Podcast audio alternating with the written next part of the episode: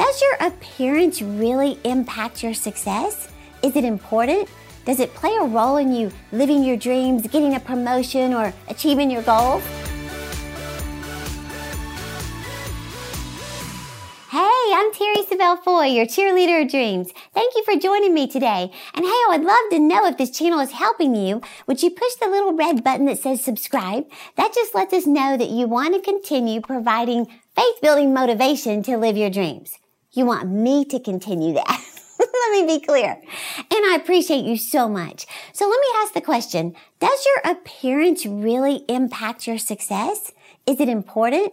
Does it play a role in you living your dreams, getting a promotion, or achieving your goals? Well, to answer that, one of the greatest secrets to success is this. Act as if you already have what you want. You know, they say, dress for the job you want, not the job you have, right? In fact, T D Jakes said, you can't bring that old look into new dimensions. He said, if God gives you a new opportunity, you need to be dressed for it. Now, you think about in the Bible, Naomi told Ruth before she could go to Boaz, she had to change her garments. In other words, get the garments on now, it says. Change your garments means to prepare, because something that hasn't even happened yet, you got to prepare for it. In other words, the Bible talks about wash yourself, therefore, and anoint yourself and put on your best clothes. Be prepared. God blesses people who are prepared. In fact, Boaz said to Ruth, for all my people in the city know that you are a woman of excellence. So what I'm saying is just set a new standard for yourself. When you have an excellent spirit, you're honoring God. Now, I'm not saying that we all have to dress up or dress like me or wear gigantic earrings. Who does this?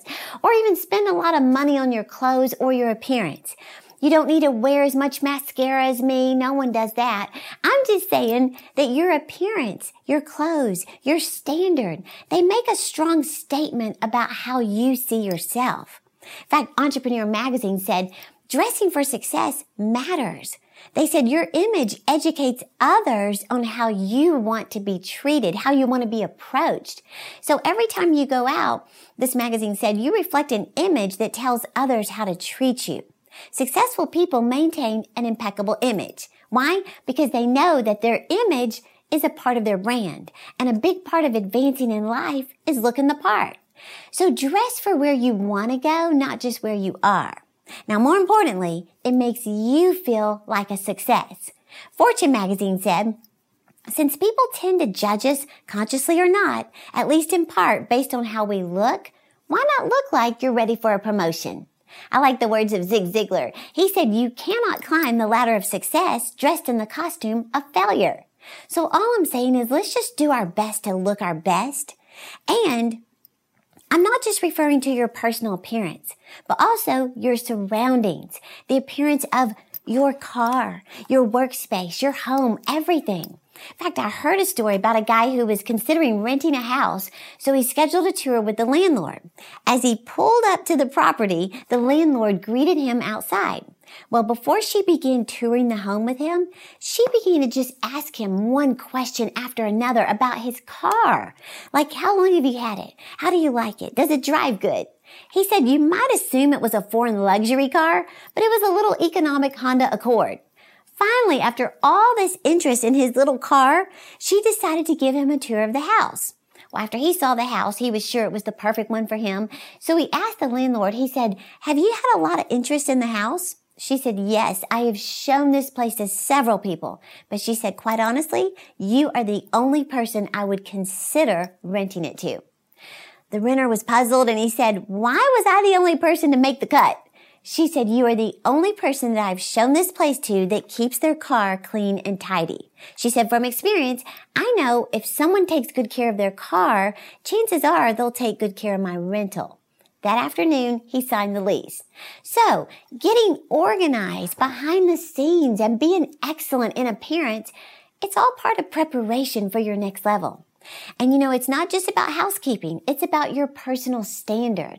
So you could be dreaming about having a new car and you even have a photo of it on your vision board. However, the one you're driving is so junky, it's full of fast food trash, old mud stains on the floor. Maybe the lining is ripped out of the ceiling, hasn't been washed since last February.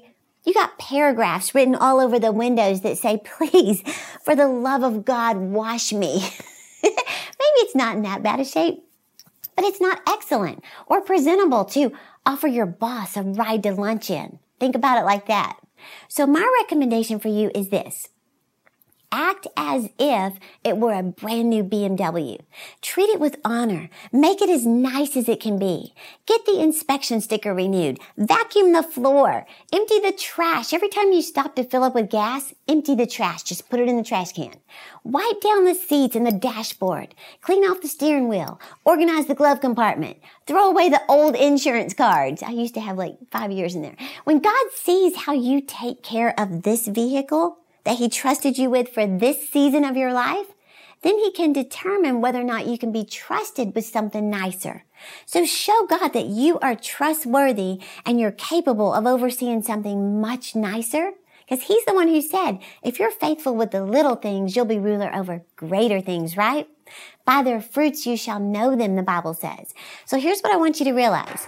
Your outer world is a reflection of your inner world. Brian Tracy said it like this, the car you drive and the condition you keep it in will correspond to your state of mind at any given time. He said when you're feeling positive and confident and in control of your life, your home, your car, your workplace, it'll tend to be well organized and efficient.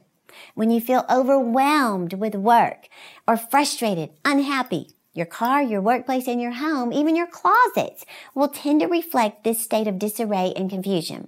He said everything is from the inner to the outer. Now, it was funny. In a survey, nearly fourteen hundred people were asked, how long would it take you to get your house ready for dinner guests? You ready for this? sixty-five percent said four hours or less. ten percent said eight hours. seven percent said twenty-four hours. six percent said forty hours or more. And eleven percent said they would never invite anyone inside ever. I like that. I want you to distinguish yourself by getting organized for success. Here's the thing. When you demand excellence from yourself, even your appearance, you are preparing for the next level God wants to take you. And the Bible says, the Father who sees what is done in secret will reward you in the open. So did this help you today? In fact, I want to help you even more by giving you my seven-point checklist to distinguish yourself for success. Now, this is one of the points right here that we shared today, but I want you to have the other six because I'm telling you from experience, when I got fed up with my life being in a rut, I started doing these seven things and it catapulted my life to places I only dreamed of. So I want you to have my personal notes. All you have to do is click the link in the description to get your free seven-point checklist. And hey, be sure to follow me on Instagram, Facebook, and Twitter so I can cheer you on to live your dreams.